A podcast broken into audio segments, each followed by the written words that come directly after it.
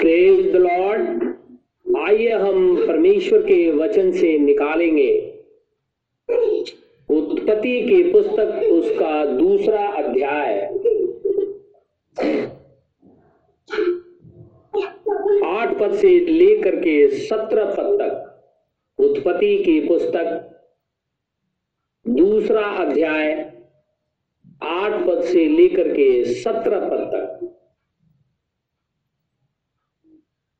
और यहोवा परमेश्वर ने पूर्व की ओर अदन में एक वाटिका लगाई। और वहाँ आदम को जिसे उसने रचा था, रख दिया। और यहोवा परमेश्वर ने भूमि से सब भांति के वृक्ष, जो देखने में मनोहर और जिनके फल खाने में अच्छे हैं, उगाए।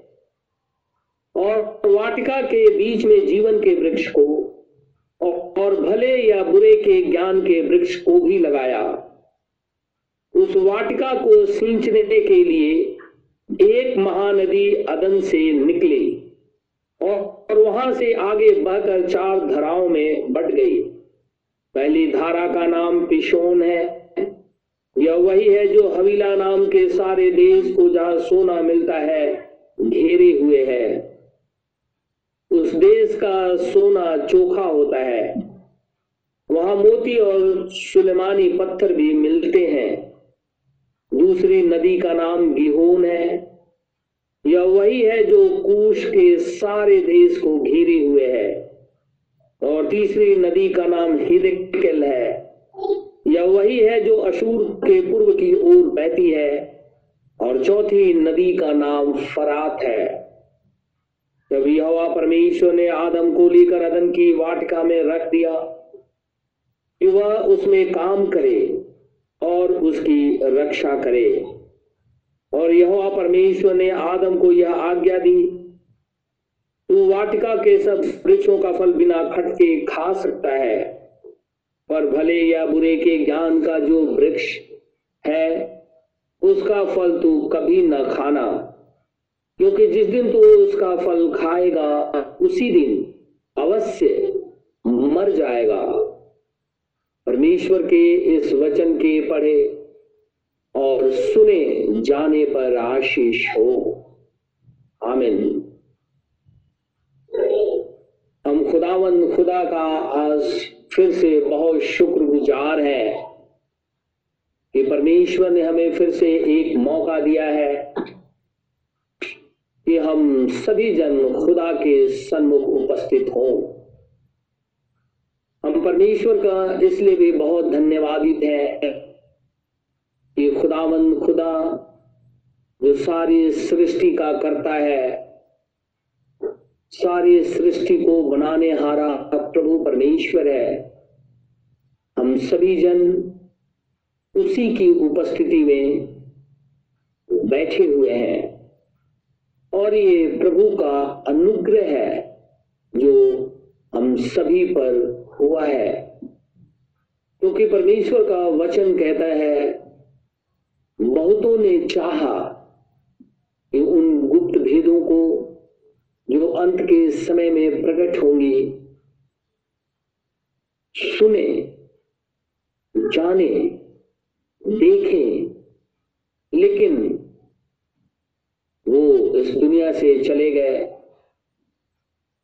लेकिन खुदावन, खुदा ने हमें ये मौका दिया कि हम इस अंत के समय में अपने प्रभु को धन्यवाद करें और उन बातों को, उन भेदों को जाने जो अंत के समय में प्रकट हुई है। हमने अभी तक ये देखा है इस अध्ययन के अनुसार कि परमेश्वर ने आदम को अदन की बारी में रखा। और परमेश्वर ने आदम से कहा, हे आदम, ये सारे वृक्षों के फल को तू खाना,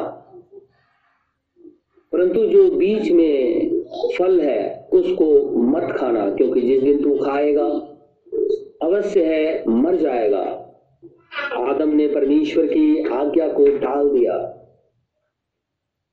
और उस दिन अदन की बारी के अंदर में सरपेंट ने हवा के साथ विचार किया।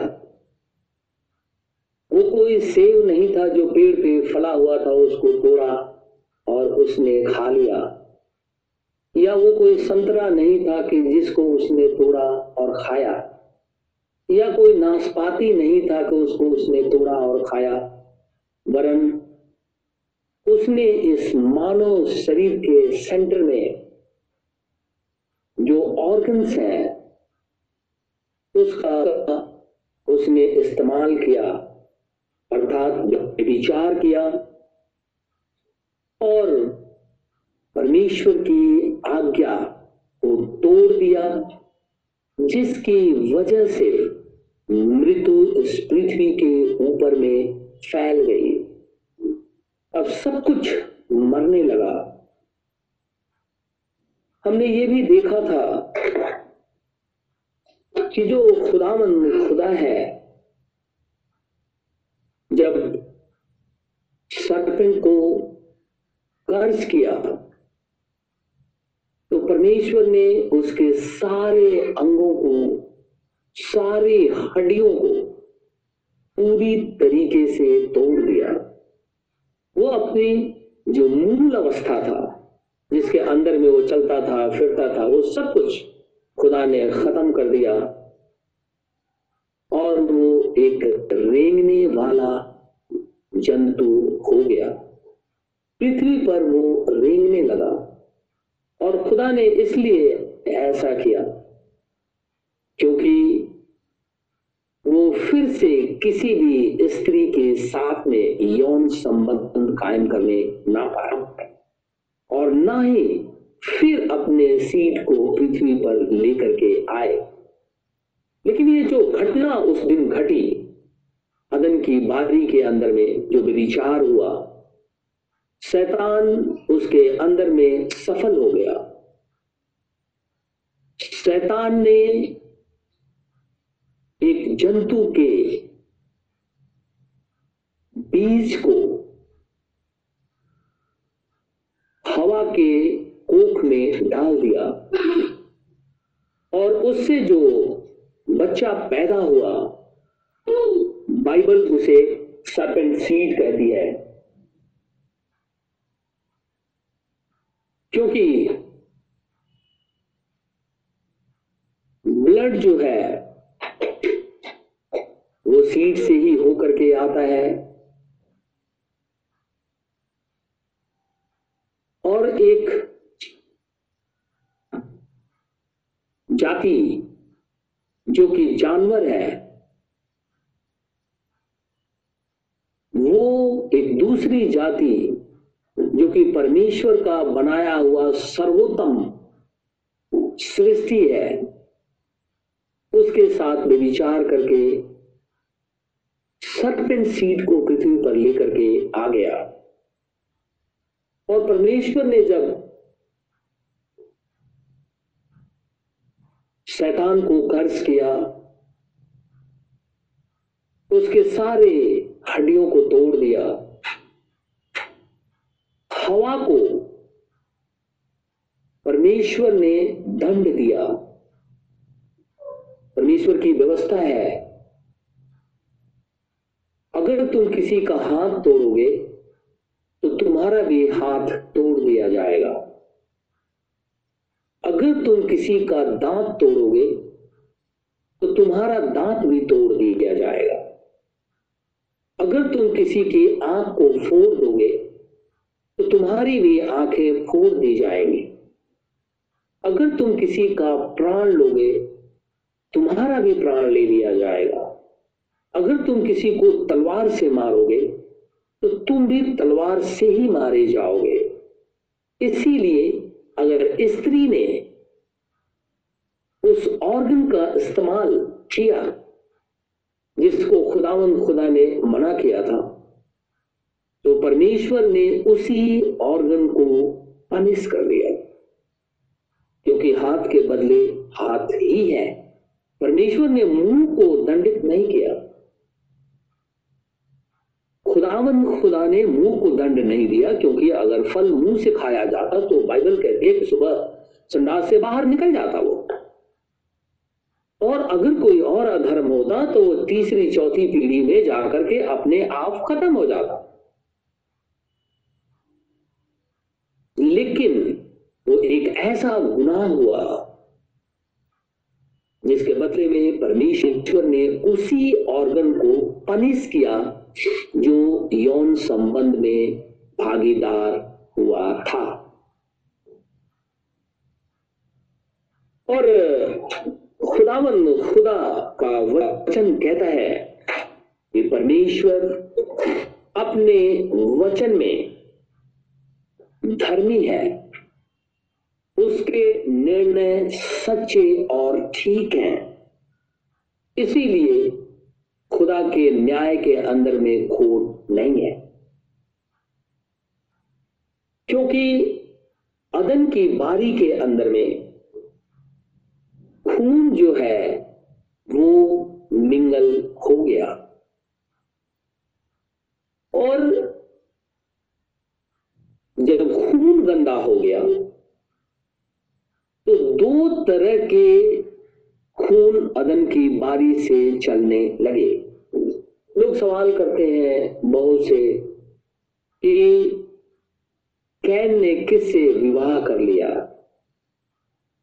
बाइबल में हम देखते हैं कि परमेश्वर ने आदम और हवा को ही बनाया था। मनुष्य में केवल यही थे। तो आगे चल करके जो बच्चे पैदा हुए आदम से, क्योंकि सरपेंट तो आप पैदा नहीं कर सकता, क्योंकि खुदा ने उसे पूरी तरीके से कर्ज कर दिया था। तो कैन ने अपनी बहनों से ही शादी किया, क्योंकि दूसरा तो कोई था ही नहीं। और वो अपने वंश को इस पृथ्वी पर लेकर के चलने लगा। तो ये जो ब्लड है ये मनुष्य के अंदर में ही पाया जाता है। और इसी ब्लड के अंदर में पाप है। वो पाप जो अदन की बारी में उस दिन हुआ था। और खुदावन खुदा का वचन कहता है कि आदम को जो परमेश्वर ने बनाया था, उसके अंदर में जीवन का श्वास फूका था उस पुतले के अंदर में, जो मिट्टी का बना हुआ था। तो वो जीवित प्राणी बन गया था। जब जीवित प्राणी वो बन गया था तो जैसे हम हैं, वैसे ही वो था। जैसे हमारे शरीर के अंदर में लहू बहता है अंदर, वैसे उसके शरीर के अंदर में भी लहू बहता था। उसके भी हार्ट थे, उसके भी लंग थे। सारी चीज़ें जैसे हमारी थी, उसके भी वैसे ही थे और उसके अंदर में लहू बहता था। और वो चूँकि परमेश्वर से था, इसलिए उसका लहू पूरी तरीके से शुद्ध था। लेकिन जब ये पाप आ गया तो वो लहू जो है ना विकृत होने लगा, गंदा हो गया। क्योंकि आगे चल करके वो मिश्रित होने लगा, शादी विवाह के चलते। तो पाप जो है, वो लहू के अंदर में है। इसीलिए वो तीसरी और चौथी पीढ़ी के अंदर में कभी भी खत्म नहीं होता है। इसीलिए खुदावन खुदा कहता है, जरा एक वर्ष में निकालूँगा। लैब व्यवस्था की पुस्तक और उसका सत्रह अध्याय। लैब व्यवस्था की पुस्तक, सत्रह अध्याय। यहाँ ब्लड के विषय में खुदावंद खुदा अपने बच्चों को बता रहा है। क्या कह रहा है? हम पढ़ेंगे सबसे पहले दस पद से। फिर इज़राइल के घराने के लोगों में से या उनके बीच रहने वाले परदेशियों में से कोई मनुष्य क्यों ना हो? कोई मनुष्य क्यों ना हो? जो किसी प्रकार का लहू खाए, किसी भी प्रकार का लहू खाए, मैं उस लहू खाने वाले के विमुख होकर उसको उसके लोगों के बीच में से नष्ट कर डालो क्यों? खुदा ने ऐसा क्यों कहा? इसलिए क्योंकि लहू के अंदर में जान है, जीवन है, प्राण है। अगर शरीर के अंदर में से लहू निकाल दिया मनुष्य मर जाएगा। और अब वो लहू तो पूरी तरीके से विकृत हो गया, गंदा हो गया, पाप आ गया है। तो इसलिए खुदावन खुदा अपने बच्चों को कहने लगा, कोई भी इज़राइली, चाहे उस देश के अंदर में अगर कोई परदेसी भी हो, कोई और भी हो जो वहाँ आकर के रहता हो कहता है कि वो लहू ना खाए, नहीं तो मैं उसके विरोध में खड़ा हो जाऊँ और उसे नाश करूँगा। किसमें से? अपने लोगों में से। अपने लोग कौन है? चुने हुए। चुने हुए कौन है? होली सीड होली सीड कौन है? एडम की संतान। एडम कौन है? परमेश्वर की संतान। इसीलिए खुदा ने यह बात कही थी। और हम जानते हैं कि बहुत से लोग खून को ही खा जाते हैं। और खून में ही खाना यानी उसके मांस को पका करके भी खा जाते हैं। और जहाँ तक मेरी बात है, मैंने तो उसे अपनी आँखों से देखा।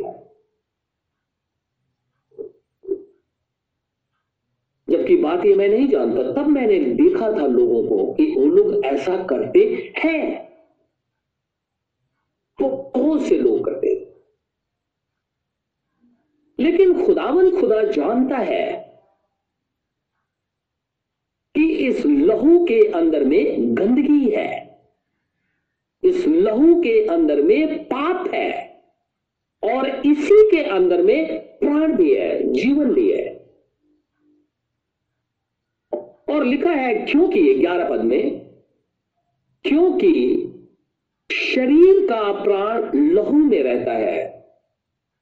For the life of the flesh is in the blood खून के अंदर में ज़िंदगी है, जीवन है। और सरपेंट जो उसके साथ बेविचार किया अदन की बारी के अंदर में और वहाँ से एक दूसरा ब्लड इस पृथ्वी के ऊपर में आ गया तो उसमें सरपेंट का ब्लड है सरपेंट का जीवन है।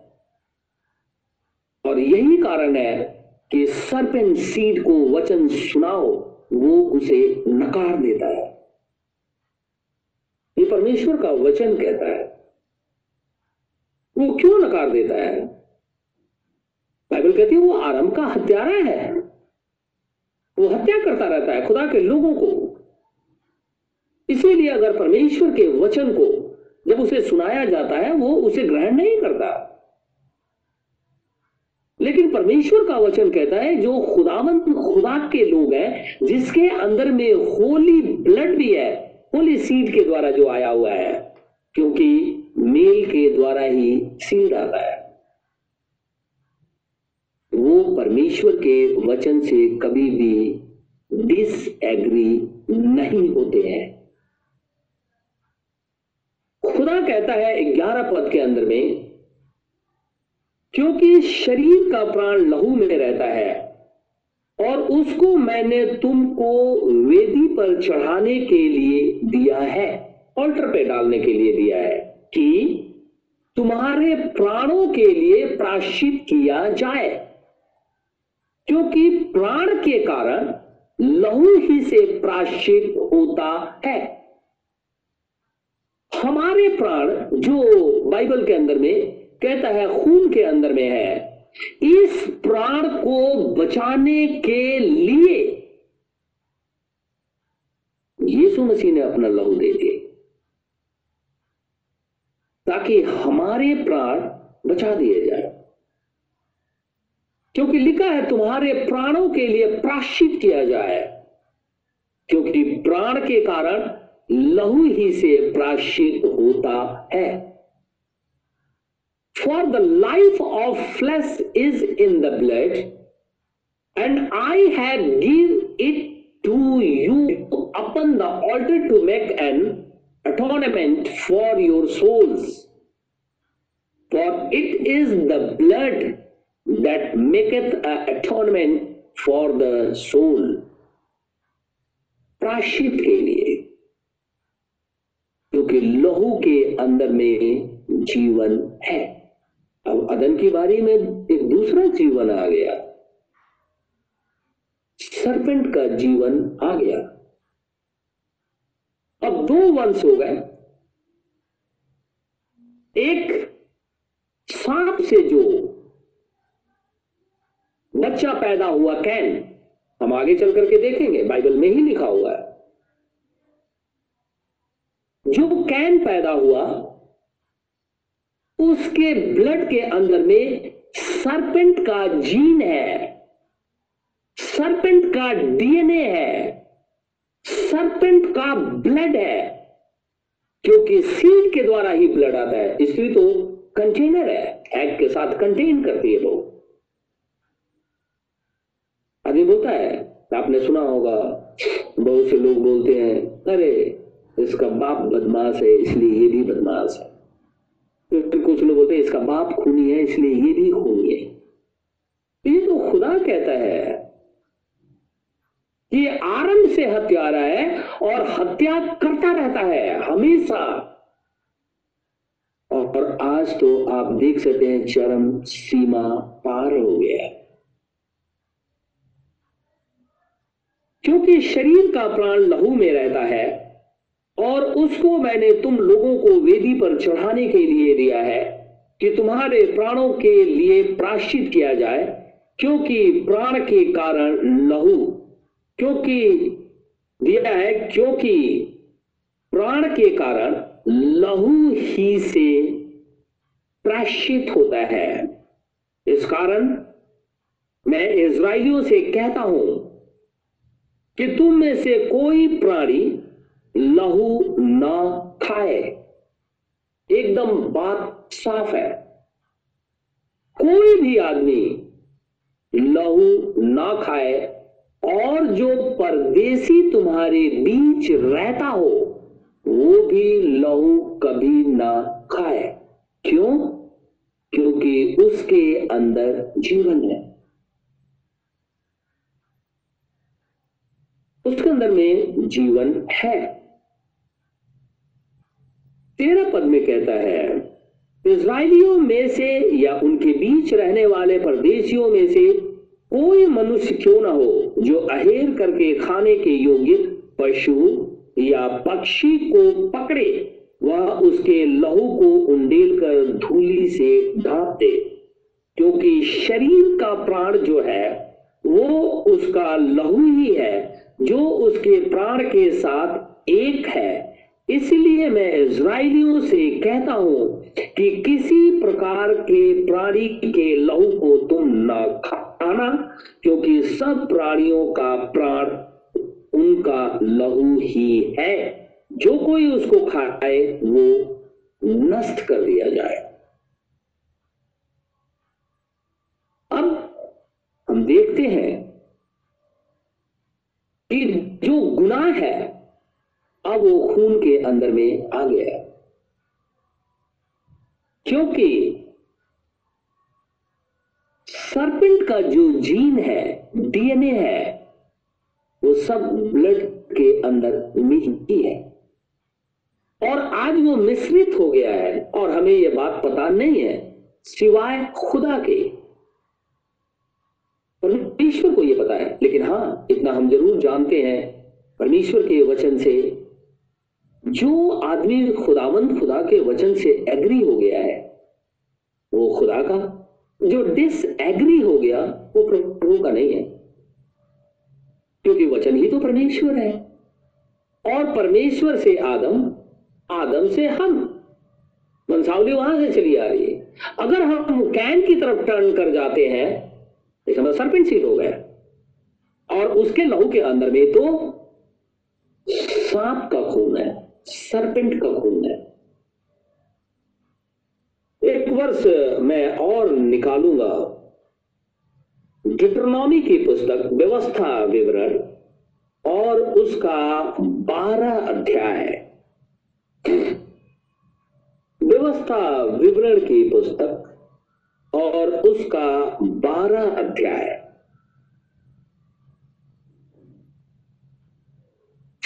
और मैं पढ़ूँगा। तेईस पद, यहाँ पे खुदावन खुदा कहता है, सबसे पहले मैं पढ़ता हूँ पंद्रह और सोलह, फिर तेईस पद। परमेश्वर यहाँ इज़राइल को खाने के विषय में भी बात करता है। तो इसलिए मैं पंद्रह पढ़ता हूँ, सोलह। उसके बाद में मैं तेईस पद पढ़ूँगा। परंतु तू अपने सब फाटकों के भीतर, अपने जी की इच्छा और अपने परमेश्वर यहोवा की दी हुई आशीष के अनुसार पशु मार के खा सकेगा। शुद्ध और अशुद्ध मनुष्य दोनों खा सकेंगे, जैसे कि चिंकारे और हरिण का मांस। परंतु उसका लहू न खाना, उसे जल के समान भूमि पर डेल देना। ये बात हमेशा हमें याद रखनी चाहिए। हमेशा याद रखनी चाहिए। और अब मैं पढ़ूँगा तेईस पर देखिए यहाँ क्या कहता है, परंतु उनका लहू किसी भांति ना खाना क्योंकि लहू जो है, वो प्राण ही है, और तू मांस के साथ प्राण कभी ना खाना। कभी भी लहू को कोई भी मनुष्य खा नहीं सकता। कभी भी नहीं खाना चाहिए। आपने देखा होगा, सुना होगा, बहुत से लोग जो है, वो क्या करते हैं? कि कोई चीज़, यहाँ चूँकि पशु, पक्षी सबके विषय में लिखा हुआ है। वो लेकर के आते हैं, उसको बिना धोए, ये बिना साफ़ किए, जो उसके अंदर में ब्लड है, वैसे ही चढ़ा करके और खा जाते पका के लेकिन खुदावन खुदा का वचन कहता है कि कोई भी मनुष्य हो, कोई भी, वो ब्लड को नहीं खा सकता है। क्योंकि ब्लड के अंदर में जीवन है और कोई जीवन को ना खाए, क्योंकि ये पशु का जो जीवन है, ये भी पापमय है। मनुष्य का जो जीवन है, जो लहू के अंदर में है, वो भी पापमय है। और ये शुरुआत होती है अदन की बारी से। और शैतान परमेश्वर के इस कार्य को, इस योजना को सोचा कि मैं पूरी तरीके से बिगाड़ दूँगा। मनुष्य जब शैतान की बात मान लेता है तो शैतान मनुष्य पे आक्रमण जो करता है, वो तो करता ही है। वो सोचता है कि परमेश्वर की योजना को भी टेढ़ा कर दो। निकालेंगे एक वचन और लैब व्यवस्था की पुस्तक। सात अध्याय। लैब व्यवस्था की पुस्तक। उसका सातवां अध्याय। और मैं पढ़ूँगा छब्बीस पद खुदा कहता है इज़राइल को अपने बच्चों को व्यवस्था जब दिया है तो परमेश्वर कहता है छब्बीस पद में, और तुम अपने घर में किसी भांति का लहू, और तुम अपने घर में किसी भांति का लहू, चाहे पक्षी का, चाहे पशु का चाहे पक्षी का, चाहे पशु का हो, ना खाना। देखिए, कितनी बार खुदा इस बात को बोला? क्योंकि अपने बच्चों को ये बात वो सिखाना चाहता है। ये बताना चाहता है कि अदिल की बारी के अंदर में जो फल खाया गया था, वो मुँह से नहीं था, लेकिन वो तो ब्लड के अंदर में आ गया है। और जब ब्लड के अंदर में आ गया है तो तुम उसे खाना मत। और आप जानते हैं आज जितनी भी बीमारियाँ इस पृथ्वी के ऊपर में है आप ब्लड टेस्ट करिए, उसमें पता चल जाएगा। क्योंकि सारी गंदगी वहीं से शुरू हो जाती और उसके अंदर में जीवन है। और आप, और कभी हमने, और सभी जन इस बात को सुना है होगा एक ब्लड कैंसर होता है। देखिए, खून के अंदर में ही खून को खा जाता है। एक ऐसी गंदगी। खुदावंद खुदा अपने बच्चों को बार बार ये बात कह रहा है। और तुम अपने घर में किसी भांति का लो, किसी भी तरीके का ब्लड हो, चाहे पक्षी का हो, चाहे पशु का हो, मत खाना। हर एक प्राणी जो किसी भांति का लहू खाएगा, वो अपने लोगों में से नष्ट कर दिया जाएगा। कोई भी आदमी, किसी भी मैनर में अगर ब्लड को खाता है, वो नाश हो जाएगा। तो इसका मतलब ये है कि जो भी पशु, पक्षी का मांस हम खाते हैं, उसे अच्छी तरीके से धो लेना चाहिए। ताकि उसके अंदर में खून ना हो। नहीं तो ऐसा नहीं कि आप ले आए और उसको पका दिए। तो खून तो उसके अंदर में है तो आप कहेंगे, मैं ये क्या बात हूँ? ये तो परमेश्वर का लॉ है। परमेश्वर अपने बच्चों को यह व्यवस्था दिया है। और आज हम जानते हैं कि सारी बीमारियाँ इस ब्लड के अंदर में ही पाई जाती हैं। और ये ब्लड अदम की बारी में बदल गया और एजरा के समय में और इस इज़राइल को खुदावन खुदा जब व्यवस्था दिया सीने पर्वत पे तो वहाँ पे भी खुदा कहता है, तुम अपनी बेटियों की शादी दूसरे से मत करना। लोगों को यह लगता होगा कि क्यों? वो भी तो मनुष्य ही है। अगर हमने कर दिया तो क्या हो गया? खुदा तो ब्लड को जानता है ना। मैं तो नहीं जानता। परमेश्वर तो खून को जानता है। और इसीलिए उसने इज़राइल को यह बात कह दिया। और इसीलिए इज़राइली जल्दी किसी से शादी विवाह नहीं करते। हैं लेकिन जो कर लेते हैं, बाइबल कहती है, खुदा बोलता है, मार डालो उसे। कितनी कठोर बात। जान से मार दो, नष्ट कर दो उसको। अपने लोगों में से उसे बाहर निकाल। दो इसलिए क्योंकि वो परमेश्वर का विरोध करता है। कैसे? परमेश्वर की आज्ञा को तोड़ के। और परमेश्वर जानता है कि सरपन सीट कौन है? कौन सा ब्लड मिंगल हो गया है? इसीलिए जब हम प्राश्चित करते हैं अपने पापों से और प्राश्चित करने के बाद में जब यीशु मसीह के नाम में बपतिस्मा लेते हैं और हमें पवित्र आत्मा दिया जाता है, तब हम शुद्ध होते हैं, परमेश्वर के घराने के होते हैं और हम होली सीड है, इसीलिए होली ग्राउंड में ही खड़े भी रहते हैं। फिर हम इधर उधर ताक झाक नहीं करते कि अभी यहाँ है, दो दिन बाद वहाँ चले गए।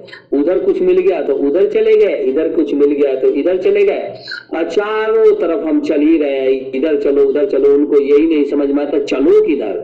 तो यीशु मसीह से पूछो, यीशु मसीह कहता है, मार्ग, सत्य और जीवन मैं हूँ। अगर तुझे भूख लगी है ना, मेरे पास आ जा। अगर तेरे को प्यास लगी है ना, मेरे पास आ जा। अगर जीवन चाहिए ना, मेरे पास आ जाओ। जो कुछ है अगर तुम्हें मार्ग नहीं सुझाई देता है, मेरे पास आ जाओ। क्योंकि मार्ग तो मैं ही हूँ। खुदावन खुदा कहता है, लहू के अंदर में जीवन है। उन्नीस अध्याय, लय व्यवस्था की पुस्तक उसका, उन्नीस अध्याय। लय व्यवस्था की पुस्तक और उसका उन्नीस अध्याय। देखिए, यहाँ क्या कहता है, उन्नीस अध्याय के अंदर में फिर से खुदा बातचीत कर रहा है। उन्नीस अध्याय, और मैं पढ़ूँगा, छब्बीस पद हम ध्यान से सुनेंगे। तुम लहू लगा हुआ कुछ मांस ना खाना। इसीलिए धो करके ही, अब या इस्तेमाल करिए ध्यान रखिए। तुम लोहू लगा हुआ कुछ मांस न खाना और न टोना करना और न शुभ व अशुभ मुहूर्तों को मानना। खुदा बोलता है ना? तुम लगा हुआ कुछ मांस ना खाना, बहुत से लोग उठाते हैं मांस को और खा डालते हैं मुँह से। मैंने बहुतों को देखा है। खा जाते हैं। शायद उनका दिल करता हो। और बाद में वो बोलते हैं कि हम तो आ, इस जमाने के लोग हैं ये पुरानी बातें क्या बोलने लगे? परमेश्वर का वचन कभी पुराना नहीं होता क्योंकि वो सृष्टि करता है। परमेश्वर कहता है तुम लहू लगा हुआ कुछ मांस ना खाना क्योंकि लहू लगा हुआ मांस जो है वो सरपेन सीड खाता है। वही टोना भी करता है और वह शुभ और अशुभ मुहूर्तों को भी देखता है। क्योंकि उसे पता ही नहीं कि परमेश्वर सर्वशक्तिमान है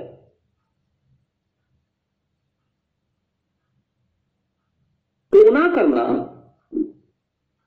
ये तो के विरोध है।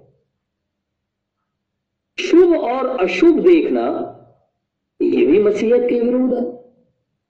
फिर आज हमारे मसीही भाई बहन ऐसा क्यों करते हैं? और फिर भी वो बोलते हैं, मैं स्वर्ग जाऊँगा। न जाने कैसे सोच करके वो बोलते हैं और क्या कर, क्यों बोलते हैं। या जहाँ वो खुदावन खुदा की संगति करने के लिए जाते हैं क्या वहाँ उनको ये बातें नहीं बताई जाती है कि आप ऐसा ना करें? क्योंकि ये परमेश्वर कहता है, मनुष्य नहीं कहता। क्योंकि सरपेंट सीड जो अदन की बारी के अंदर में आ गया, पाप जो अदन की बारी से निकल करके फिर से चलने लगा, खून के अंदर में जो पाप आ गया, वही पाप जिस मनुष्य के अंदर में आज तक भरा हुआ है। टोना, टटका शुभ अशुभ लहू सब कुछ खाता है और परमेश्वर को नकार देता है। तो अदन के बारे में क्या हुआ था? आदम और हवा ने खुदा के वचन को नकार दिया था। परमेश्वर फिर आगे आकर के बोलने लगा, तुम लोग ऐसा मत करो। देखो, मैं फिर से तुम्हें ये बातें कहता हूँ। अब तुम लोग ये काम, फिर से मत करो। तुम्हें पता नहीं है कि ब्लड के अंदर में गंदगी क्या है। तुम लोग ऐसा काम मत करो, लेकिन फिर भी मनुष्य मानता नहीं है। सुबह सुबह देखना, हम सब जानते हैं, और टोना करना भी हम सब जानते हैं। आज बुधवार है, आज मंगलवार है आज मंगलवार है, आज मीट नहीं खाना चाहिए। क्यों? कहा लिखा है कि मंगलवार को नहीं खाना चाहिए? तो आप कहेंगे, नहीं नहीं, बाइबल में तो नहीं लिखा, दूसरी जगह लिखा है। तो इसका मतलब हम सरपेंट सीड हैं क्या? कि हम दूसरी बातों को मान, हम तो बाइबल को मानते हैं। और ये बाइबल तो पूरी दुनिया के अंदर में सारे लोग पढ़ते हैं। कोई भी जो भाई और बहन पढ़ना चाहता है, वो जाए और बाइबल लेकर के पढ़े, और उसमें ये लिखा हुआ है। और ये परमेश्वर का लॉ है जब परमेश्वर का ये लॉ है तो किसी को भी राइट नहीं है कि वो अगेंस्ट वर्ड ऑफ़ गॉड कार्य करे। फिर भी लोग करते हैं, आज मंगल है, आज बुधवार है, आज शनिवार है। आज पीला कपड़ा पहनना चाहिए, लाल कपड़ा पहनना चाहिए तो कोई दौड़ के जाता है, आज बुधवार है अंगूठी पहन लेते हैं। फिर कोई बोलता है, ये पत्थर पहन लेते हैं। अगर यही सब कुछ बदल देता है तो फिर खुदा इसके ऊपर में विश्वास कमज़ोर पड़ गया। बहुत से लोग मुसीबतों को इतना बड़ा समझते हैं और परमेश्वर को छोटा। वो सोचते हैं कि इतनी बड़ी मुसीबत आ गई है, अब प्रभु शायद मेरे लिए नहीं करेगा, क्योंकि पता नहीं उसके पास में इतनी सामर्थ्य है कि नहीं है कि वो करे या ना करे। मुसीबतें बड़ी हो जाती हैं और खुदा छोटा हो जाता है। जबकि बाइबल कहती है, खुदा से बड़ा कोई है ही नहीं है। मुसीबतें चाहे कितनी भी बड़ी क्यों ना हो, चाहे वो कितना भी बाहर बड़ा बन करके क्यों ना आ जाए, परमेश्वर उसे हटाने में सामर्थ्य है। और हमने देखा है, और अपनी ज़िंदगी के अंदर में देखा। हमने देखा है, मौत के मुँह में से खुदावंद खुदा मेरी बेटी को बाहर निकाल दिया। जहाँ मौत तांडव कर रही थी समस्याएँ बड़ी नहीं होती। परमेश्वर बड़ा होता है। लेकिन मनुष्य जो है वो समस्याओं को बड़ा दिखाता है, खुदा को पीछे कर देता है। और वो सोचता है कि शायद खुदा के हाथ छोटे हैं। लेकिन परमेश्वर सारी बातों को काउंट करता है, क्योंकि वो खुदा है। इसीलिए परमेश्वर ने इज़राइल को ये बातें कह दी अब जो पहले से कोई चीज़ बता दी गई है, और दोबारा जब मनुष्य उसे करता रहता है, इसका मतलब वो जानबूझ के करता है ना? तो जानबूझ के करने वाले को बाइबल कहती है दुष्ट। अब पढ़िए, लिखा हुआ है, नीति वचन के अंदर। बाइबल कहती है उसे दुष्ट कहता है। हम अनजाने थे, अनजाने में हमारे से गलतियाँ छत्तीस छत्तीस हज़ार हो सकती है, क्योंकि जो आप जानते नहीं आप गलत कर गए। लेकिन जब आप जान गए, तब आप कैसे कर सकते नहीं कर सकते। क्योंकि परमेश्वर सारी चीज़ों को करता है। क्योंकि वो खुदा है, और उसने कहा है चाहे पशु हो, पक्षी हो, या कोई भी चीज़ क्यों ना हो, जिसको तुम खाते हो, लहू लगा हुआ मत खाना, क्योंकि लहू के अंदर में जीवन है। वो जीवन, दो तरह के जीवन। एक आदम से जो ब्लड आ रहा है, उसके अंदर में भी जीवन है। और जो सांप से बच्चा पैदा हो गया मैं रेप्टाइल की बात नहीं कर रहा, ये सांप जो रेप्टाइल है। अगर सरपेंट से जो बच्चा पैदा हो गया खैन उसके अंदर में भी जीवन है, लेकिन वो सरपेंट का जीवन है। तो हम किस लाइन के अंदर में है? तो परमेश्वर अपने होली सीड को ये बात कह रहा है। और होली ग्राउंड के अंदर में जो रहता है, उसको भी बोलता है, अगर तुम्हारे देश के अंदर में कोई परदेशी है तो वो भी ऐसा ना करे। तो हम सभी जन जो प्रार्थना के अंदर में बैठते हैं, और खुदावन, खुदा को हमने ग्रहण किया हुआ है तो हम होली सीन है तो होली ग्राउंड में ही खड़े हैं, क्योंकि खुदा जहाँ खड़ा होता है, वो होली ग्राउंड है। वो पवित्र जगह है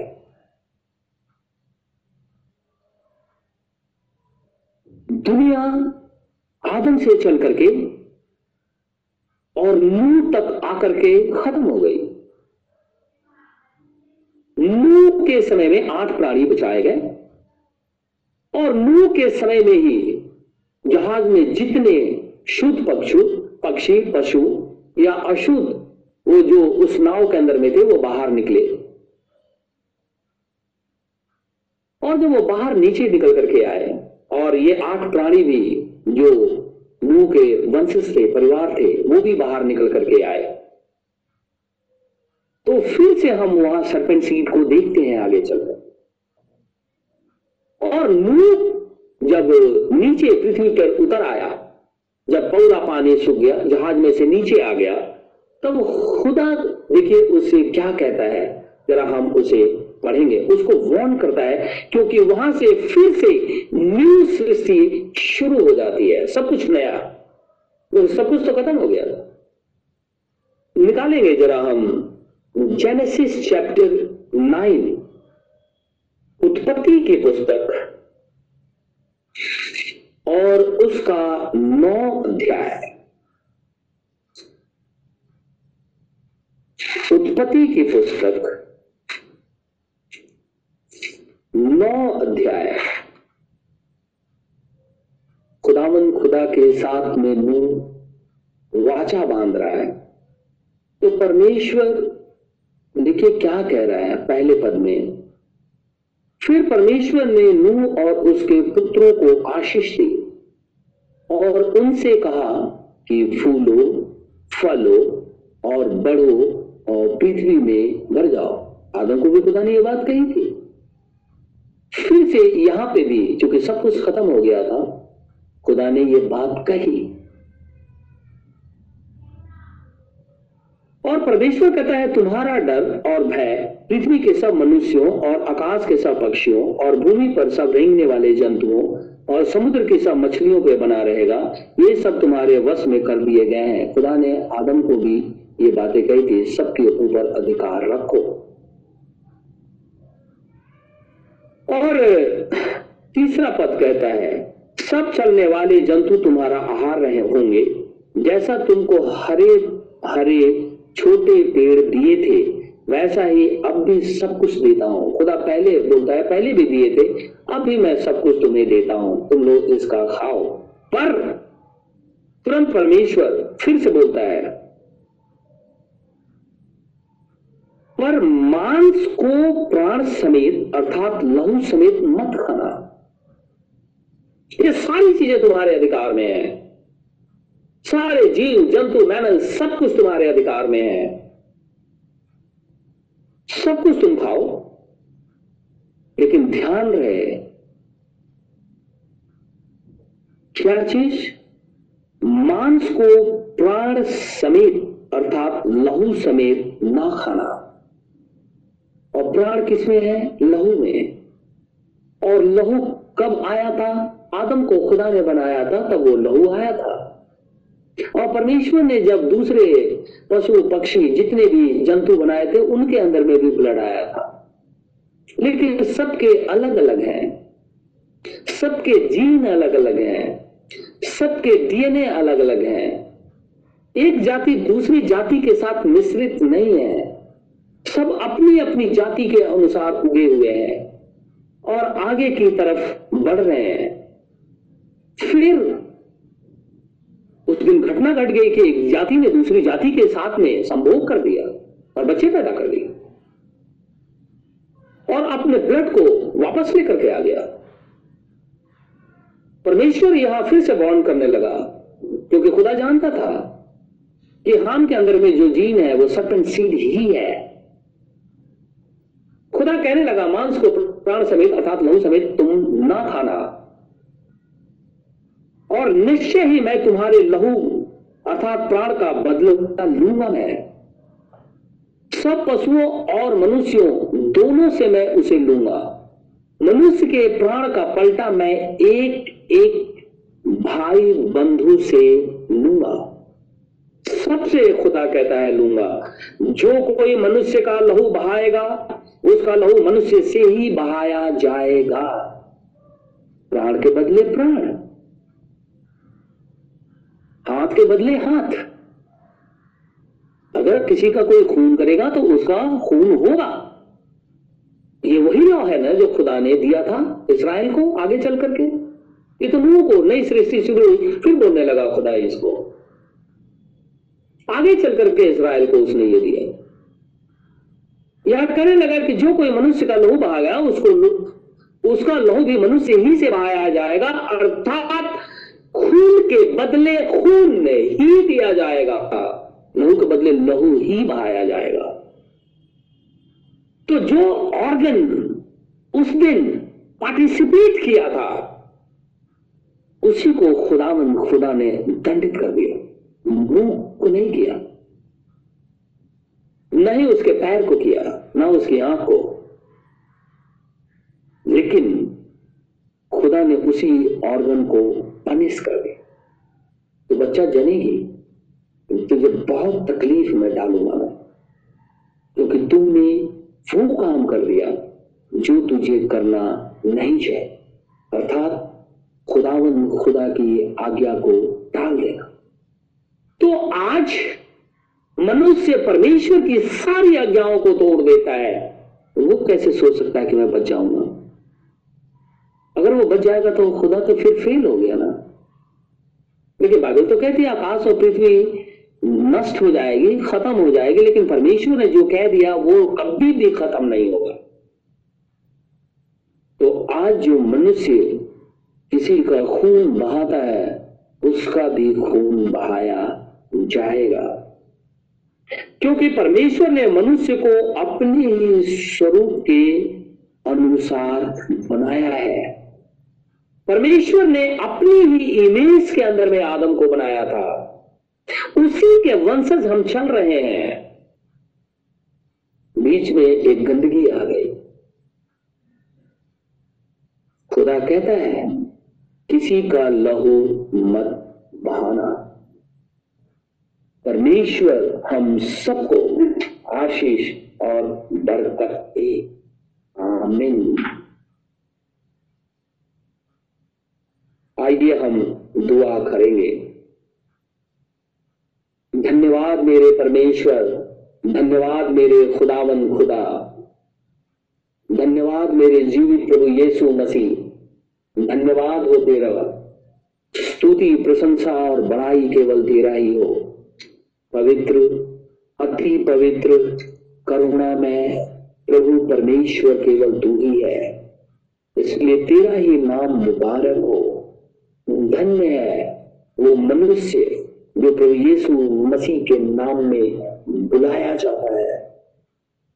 खुदाया, हम तेरा धन्यवाद करते हैं इस जीवन के लिए जो तूने हमें दिया है। मेरे प्रभु, मेरे परमेश्वर विनती करता हूँ, कोरोना वायरस से अपने बच्चों को बचा। क्योंकि हे मेरे प्रभु, हे मेरे परमेश्वर, तेरे बेटे तेरी बेटियाँ हॉस्पिटल के अंदर में काम करने जाते हैं। अपने रोजी रोज़गार के लिए घर से बाहर निकलते हैं। अपनी जरूरतों को पूरा करने के लिए घर से बाहर निकलते हैं। अपने प्रिय जनों से मिलने के लिए घर से बाहर निकलते हैं। ऐसी परिस्थिति के अंदर में मैं चाहता हूँ कि खुदावन खुदा, तू हमारी सहायता कर। हमें चारों तरफ़ से अपने अग्नि में, दूतों के पहरे में रख ताकि ये वायरस हमारे शरीर को छूने ना पाए। हम सभी जन यीशु नासरी के नाम में बचाए जाए। खुदाया इसराइल पे रहम कर। यरूशलेम की शांति के लिए दुआ माँगता हूँ।